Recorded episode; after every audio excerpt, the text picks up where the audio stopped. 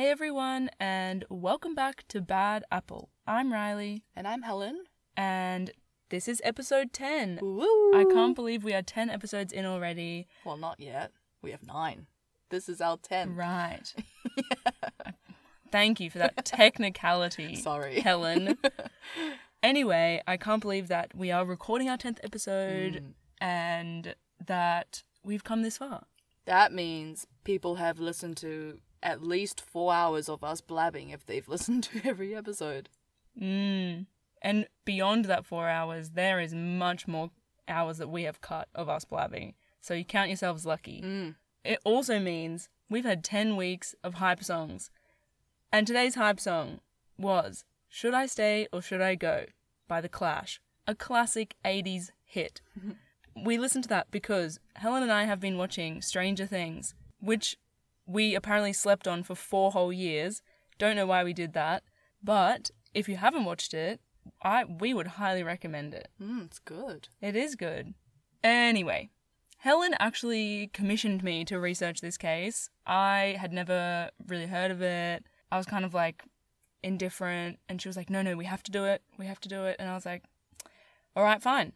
So I did it. And now I'm truly down the rabbit hole. It is a big rabbit hole you could fall down. When I heard of the case, I always wanted to do a family annihilator case. I think they're so fascinating and great to talk about. But when I found out that one happened in New Zealand, I was like, what? I just heard things like that don't happen there. But New Zealand consistently surprises me every week. But this one is potentially a family annihilator case because I guess in the eyes of the law, it has been solved. Yeah, it's not. There's been a verdict declared. But I guess it's up to your interpretation. Not to dismiss the eyes of the law. I am, though. You can come up with your own interpretation of events because we don't know what really happened or even who the family annihilator was. So today, we're going to be talking about the Bain family murders.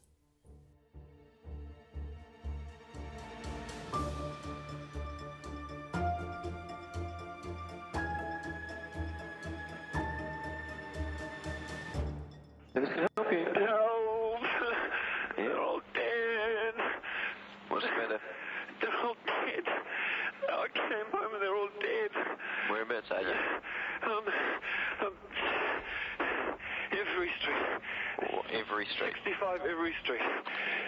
When 22-year-old David Bain woke up at his usual time to start his newspaper run on the 20th of June 1994, nothing was out of the ordinary in his family home.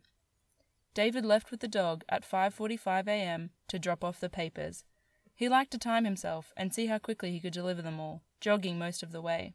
This particular morning, he was quite fast, and David arrived back home in under an hour, around 6:43 a.m. He noticed his mother's bedroom light was on, but thought nothing of it and went to his room to take his shoes off and put his Walkman and paper bag away. Despite it still being dark, David didn't turn his bedroom light on, or the light in the downstairs bathroom, when he went to wash off the black paper ink and start a load of washing. If he had, he may have noticed that something wasn't right. After turning on the washing machine, David went back up to his room, finally turning on the light. This is when he noticed that his rifle was missing and his trigger lock was on the floor. At this point, David becomes worried. He rushes to his mother's room, where he finds her shot dead.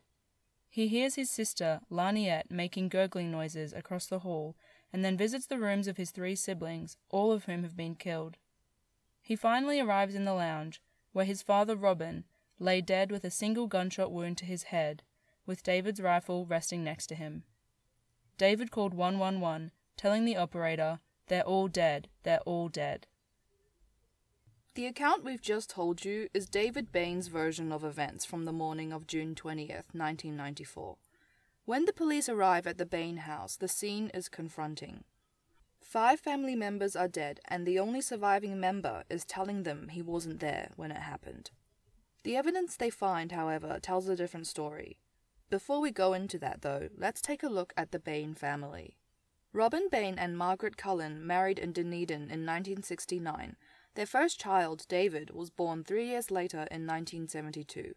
After this, the Bain family settled in Papua New Guinea, where they had 3 more children. Arawa, Laniet, and Stephen. Robin and Margaret both worked as missionaries in schools. They lived in Papua New Guinea until 1988, when they returned to New Zealand, eventually settling in Anderson's Bay, Dunedin.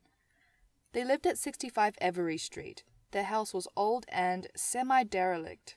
When they surveyed the crime scene, which was the house, which happened 6 years after they had moved in, each room was filled with the family's belongings in stages of half-unpacked boxes, stuff everywhere. There truly was. Just shit everywhere. Shitstorm. Marie Kondo would have had a field day. It looked truly unlivable.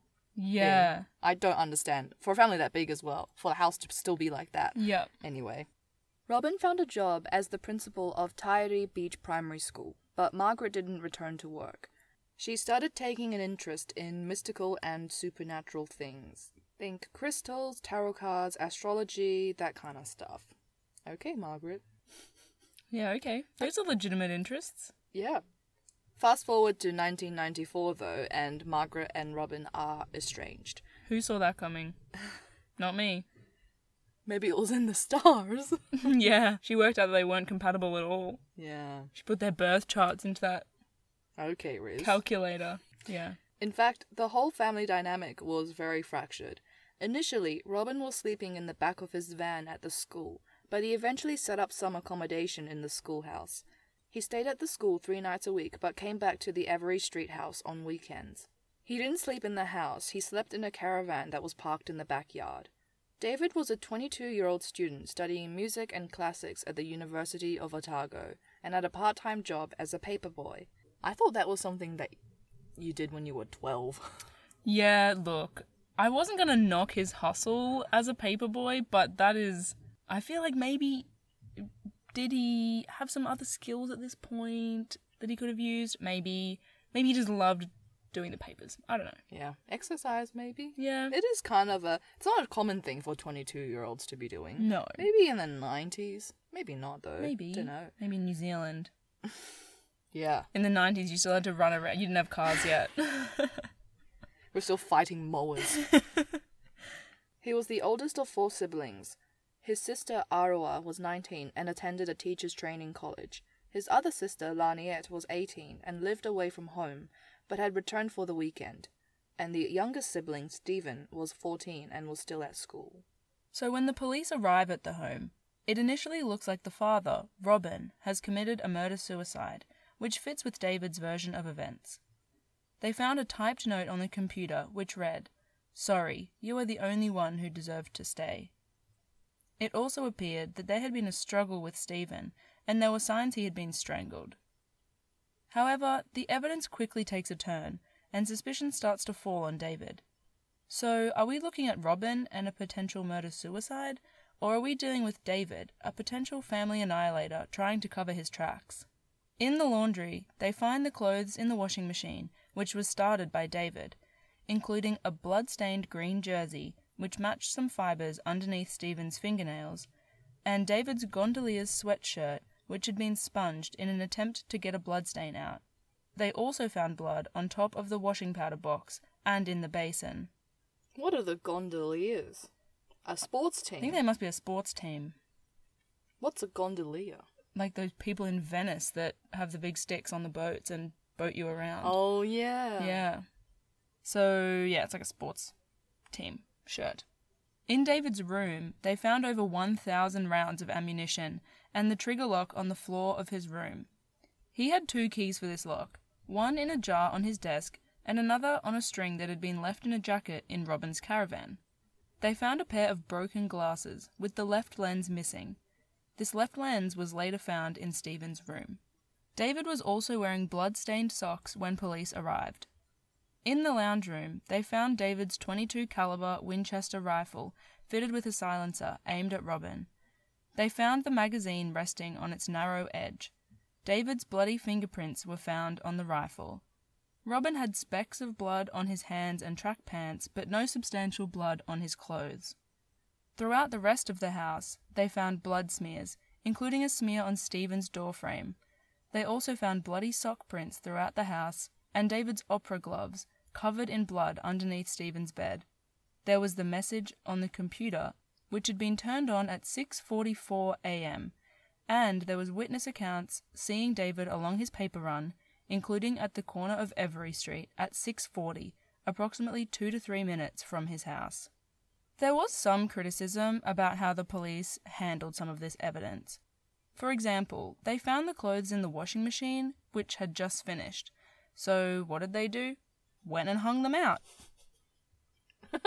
That's a New Zealand police mood. More than I do for my own laundry. You know, I gotta spin that stuff. They didn't spin it. I would spin it. But I don't know how long the stuff probably been already here spun. For. Right. Oh, you mean like re-rinse it? Yeah. Yeah, right. Maybe it was clearly freshly washed. Mm-hmm. Anyway, how helpful of them. I guess so, but let's make sure they have clean clothes, all these dead people. But is that not tampering with evidence? Yes, it is. That's why there's an issue. Damn.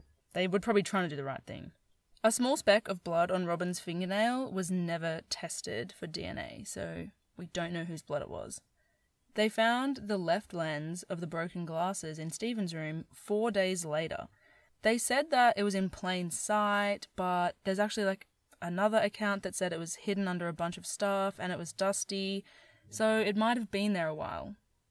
But dust really collects, and so I don't know if that accounts for anything. We leave something in our house for 2 minutes and it's dusty. Yeah, and this house was dusty, crusty, musty. Busty ass. This was a dusty house. Yeah. So who knows? Despite these mistakes made by the police, there was enough evidence to charge David with the murders of his 5 family members. As well as all this evidence, the police noticed that David had a few fresh injuries, including bruising on his forehead around his eyes, some scrapes and bruises along his knuckles, and a scratch on his knee. The prosecution ran the argument that David was the killer. He woke up at 5 a.m., took his rifle from the closet and removed the trigger lock, then shot and killed his mother and 3 siblings. He then placed his bloody clothes in the washing machine before going on his paper run, arriving home at 6:42 or 6:43. He then turned the computer on at 6:44 and either then or sometime later typed the fake suicide note. David then hid behind the green curtains in the lounge room and waited for his father to come in around 7 a.m. to pray, as was his regular practice, and then shot him in the head. He arranged the gun and magazine to make it look like a suicide and called emergency services, acting really distressed. Ultimately, the jury affirmed the prosecution's version of events, convicting David on 5 counts of murder after just 9 hours' deliberation. The case turned mainly on 3 crucial bits of evidence. Firstly, the blood on top of the washing machine powder container and the blood-stained clothes in the machine. He says he turned the washing machine on before finding his family members, so how did the blood get onto the box? He also says that he had sorted out his clothes and put them into the washing machine before finding them, so how did they get blood on them? Secondly, Stephen's injuries, David's injuries, the broken glasses, and the fibers under Stephen's fingernails. All these things really seem to point to the fact that it was David who had the fight with Stephen. They said that the glasses found in David's room were his and that they had been broken during the struggle with Stephen. And thirdly, lack of evidence that it was Robin. Robin didn't have anyone else's blood on his clothes and had no blood on his socks and shoes. The murders were bloody and he would have had blood on him. The killer had left blood all through the house, so unless he got changed and then committed suicide, Robin's fingerprints were also not on the gun and there was no gunpowder on his hands. At trial, David sticks with his version of events and is adamant that he's innocent, that he came home from his paper run and his whole family had been murdered, seemingly by his father Robin, who had then committed suicide. There are still some things that really don't add up. Firstly, the prosecution didn't really present a solid motive for why David would want to kill his entire family. And maybe you don't need one. Maybe he just was a bit crazy. But it seems important to at least establish that. Secondly, there's this glaring possibility that this timeline still allows for Robin or someone else to be the killer. I suppose he could have killed everyone, switched the computer on when he heard David arrive home, write the message, and then kill himself in the next room while David was washing his hands and doing the laundry. Maybe he did get completely changed out of his bloody clothes because he wasn't planning on committing suicide, and at some point between committing the murders and David getting home, he had decided to do it. Thirdly, There was also some evidence from a witness, Dean Cottle, which the trial judge had refused to admit, which does seem to give Robin a motive for the murders. This is where the basis for the first appeal comes from in 1996, a year after David's conviction. So, there was this evidence from Dean Cottle, who was friends with Laniet, that she had told him that Robin had been sexually assaulting her. Dean says he met Laniet 10 months earlier and they had become friends. There was some evidence that they were more than friends. Yeah, but they're, 19? There was some evidence that he had potentially been, I guess, what we would call in modern terms as like a sugar daddy relationship kind of thing. How old is Dean? I don't know how old Dean is, but he had like bought her things. He was like paying for her mobile phone plan, and like there was some evidence that she would have sex with him to ensure that she was able to keep all these things. I see. Laniet told him that her father had started assaulting her when they lived in Papua New Guinea. She said that she had been working as a prostitute and that her father had been having sex with her consistently for the past year. This was one of the reasons she was moving out of home, but that her mother had been asking her why she was moving and she hadn't been able to tell her. On Friday the 17th, 3 days before the killings, Laniet told Dean that she was going to go home for the weekend and tell her parents everything, put a stop to it, and move out and get her fresh start. So, this evidence is pretty incriminating for Robin, right? But it runs into some admissibility issues. I personally am a stan of admissibility rules and what evidence you can and can't let in during a trial. I think that they're there for a reason, and it's very important, in my opinion, to protect the presumption of innocence and protect your right to a fair trial. Imagine if anyone could just get up and say whatever they wanted. You know, we need rules. The trial judge said that while it was hearsay, which means someone saying that someone had said something, right? Yeah, hearsay is like when you tell the court something that someone else has told you, or even secondhand, you tell the court that something that someone has heard from someone else. Yeah. I don't want to he said, she said. Something like that. That's hearsay. Yeah. So while it was hearsay, it was admissible for the purpose of building evidence that Robin had a motive to kill her. But that wasn't really the issue anyway. The evidence was ultimately unreliable. Dean didn't turn up to court initially, but when he did, the judge found him to be in a state of confusion and decided to not allow questioning to continue and ruled his evidence as inadmissible. The question on appeal was whether this evidence should have been admitted at trial and whether the fact that it wasn't made a difference. The court kind of sidestepped the issue. As usual. But ultimately said that the judge was right to exclude it, and the appeal was denied. I agree here. I think that if the court isn't 100% satisfied about the reliability of a witness or evidence that comes in, that they should exclude it. Back to my, I'm just such a stan of the admissibility rules. Give her a clerkship. She clearly knows. I personally, even though this appeal doesn't go his way, David doesn't give up. He truly tries every trick in the book. We'll run you through the rest of these appeals. From May to November of 1997, an investigation into the police handling of the case begins, following claims published by ex-All Black Joe Karam in his book, David and Goliath. Great original title, Joe. And also, why is everyone in New Zealand, linked to an All Black? Why are the All Blacks always popping up? Oh. Do you know any All Blacks? I wish. Personally, no. I reckon... Through some hearsay. Someone you know knows one, yeah. I reckon. You need to start making those links. I do. Everyone's an All Black at some point, Rosen, in New Zealand. Did you know that? No. I guess there is only 20 people in New Zealand. Personally, so. I play rugby. Oh. That's why I can tackle so good. I never knew that about you. Following this investigation, with Joe's help, David applies to the Governor-General for the exercise of the Royal Prerogative of Mercy in May 1998. From what I understood, when this happens, it basically gives the Governor-General power to ask the Court of Appeal whether or not they think particular issues would be grounds for a future appeal. So the court is just advising them. They're not deciding on anything.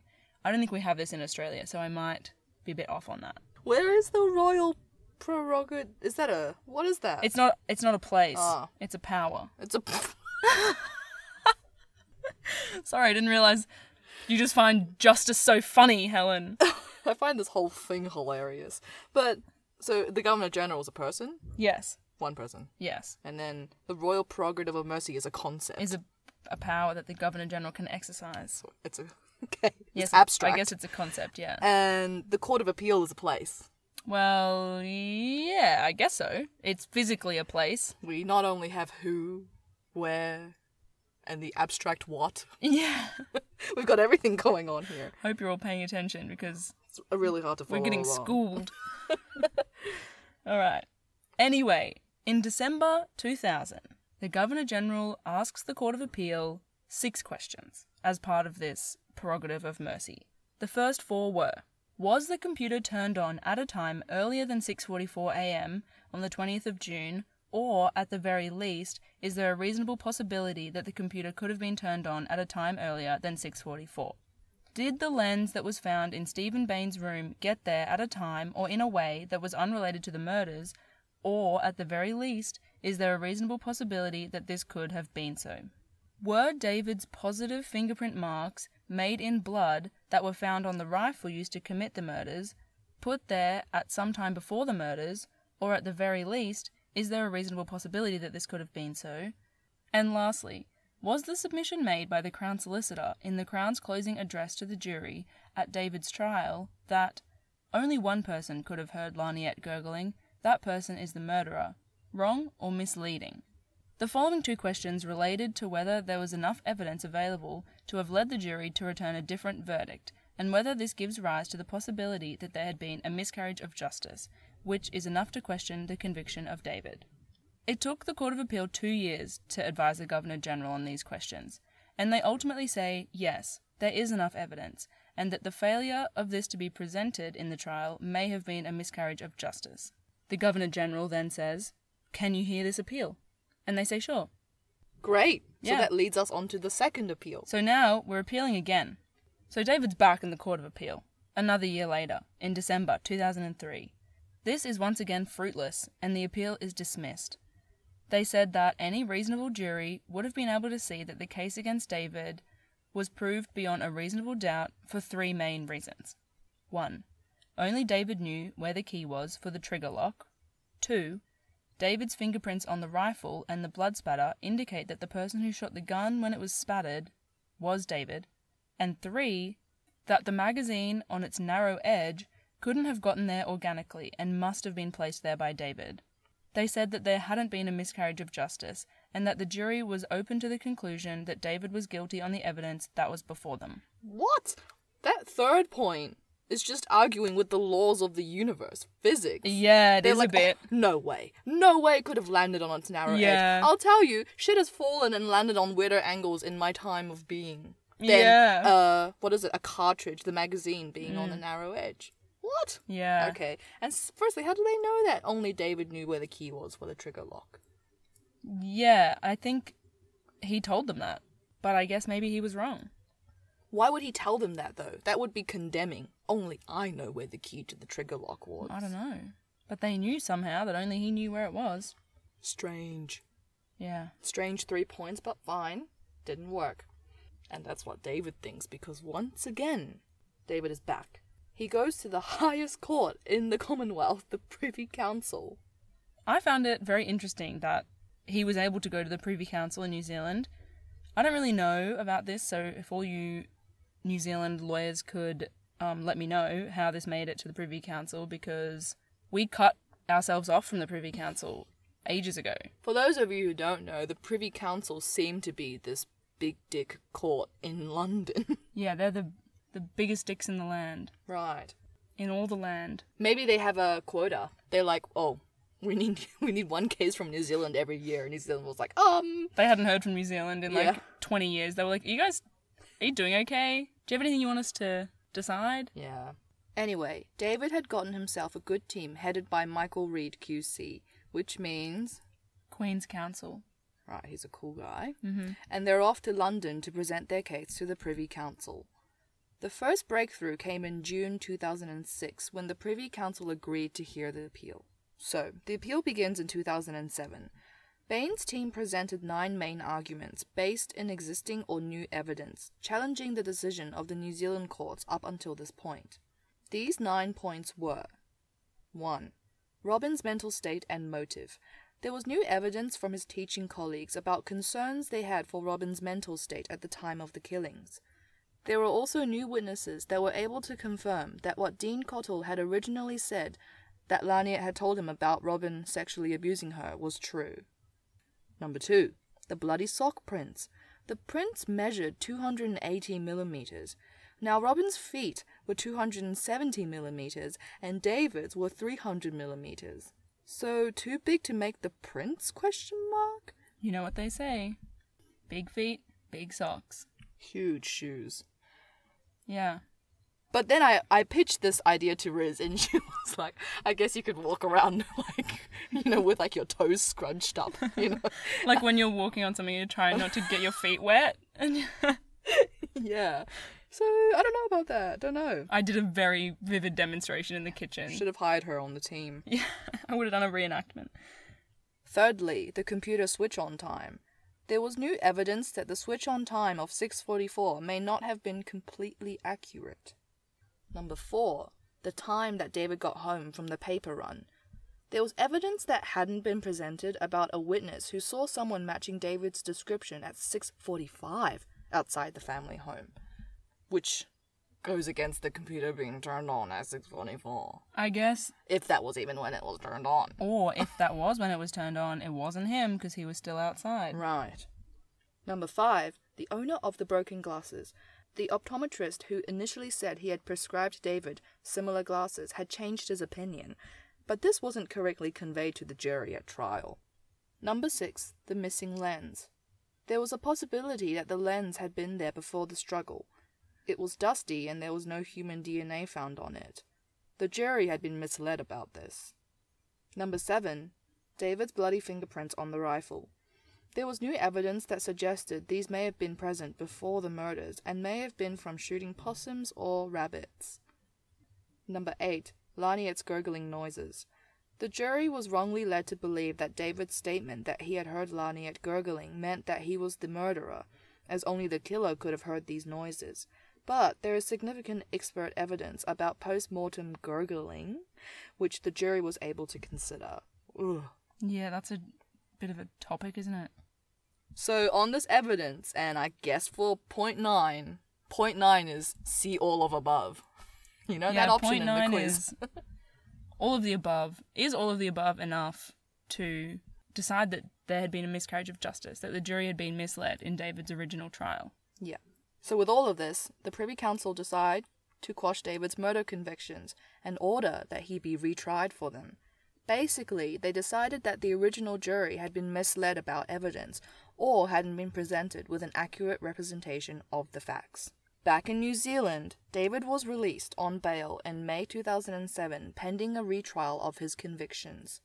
He had served 12 years of his minimum 16-year sentence. This retrial began in March 2009. It lasted for 3 months, and the defense now had some pretty solid arguments that they'd tested in the Privy Council. And these arguments seemed to be convincing.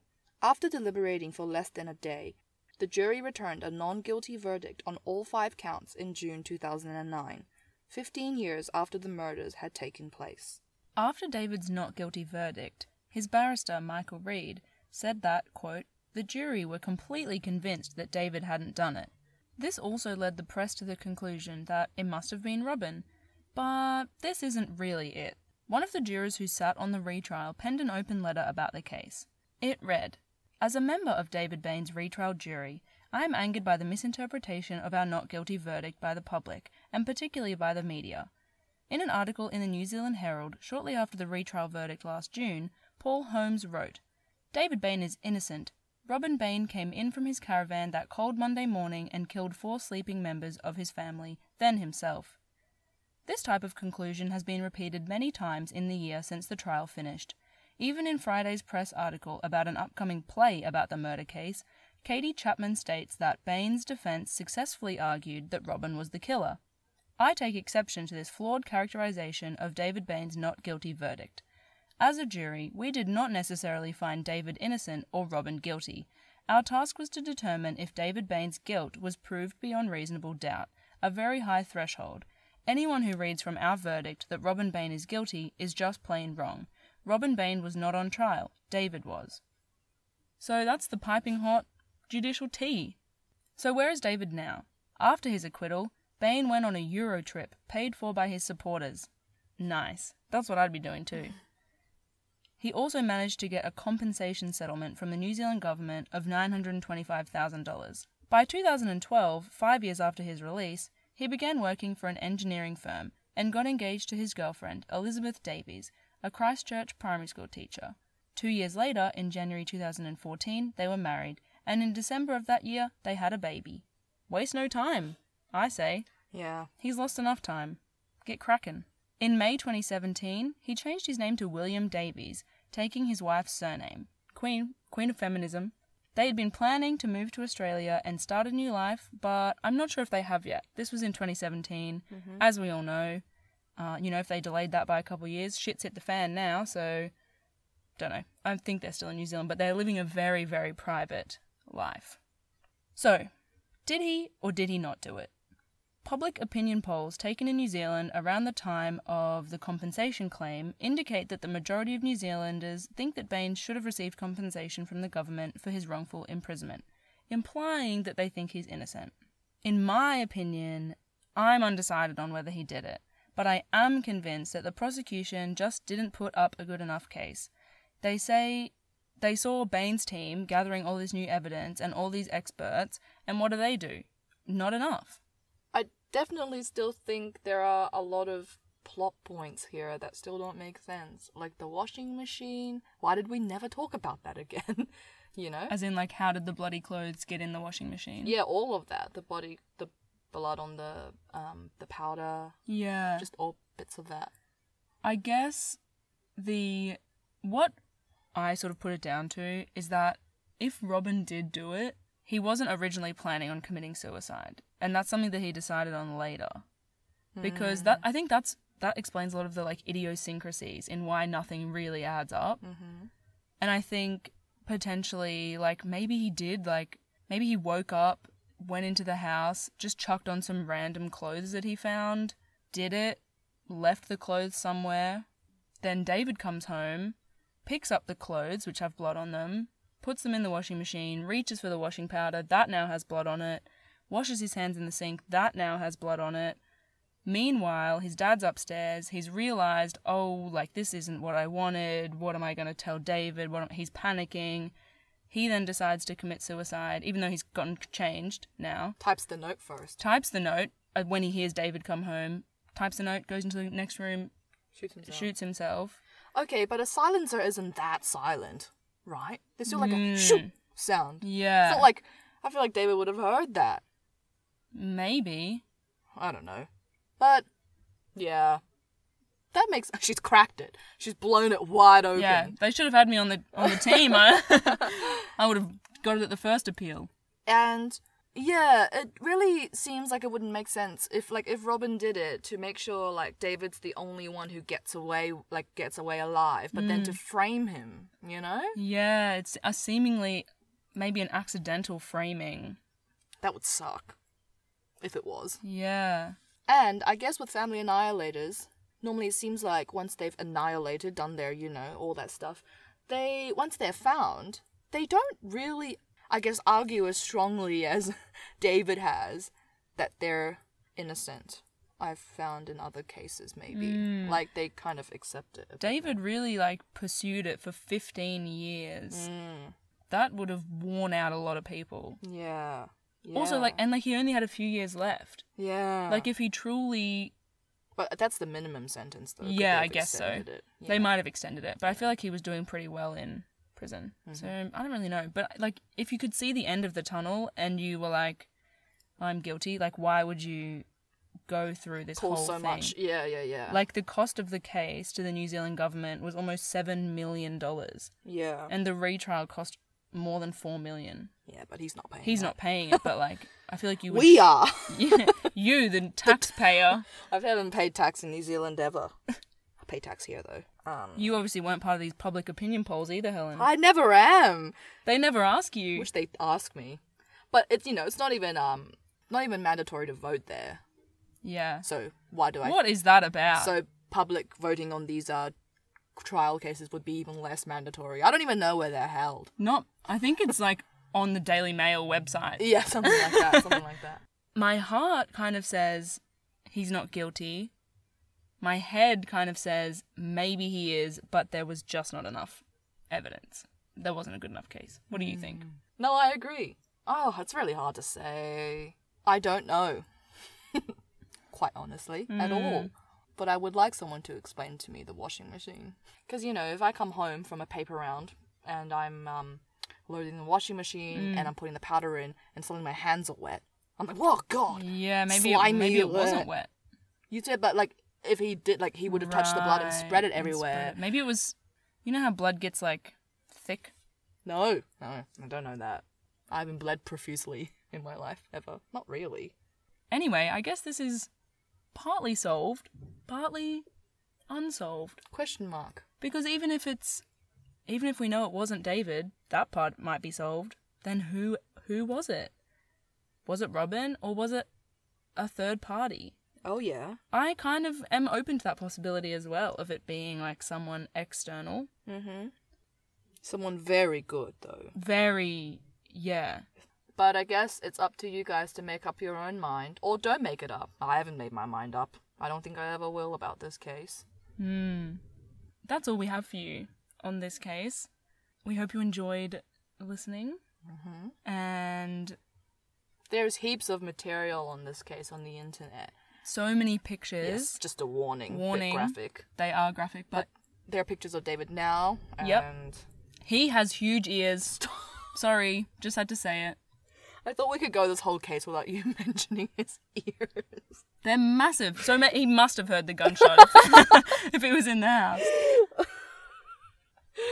Oh. Go have a look-see if you want. Very interesting. Yeah. Thanks for joining us this week. We will see you next week. Bye. Bye.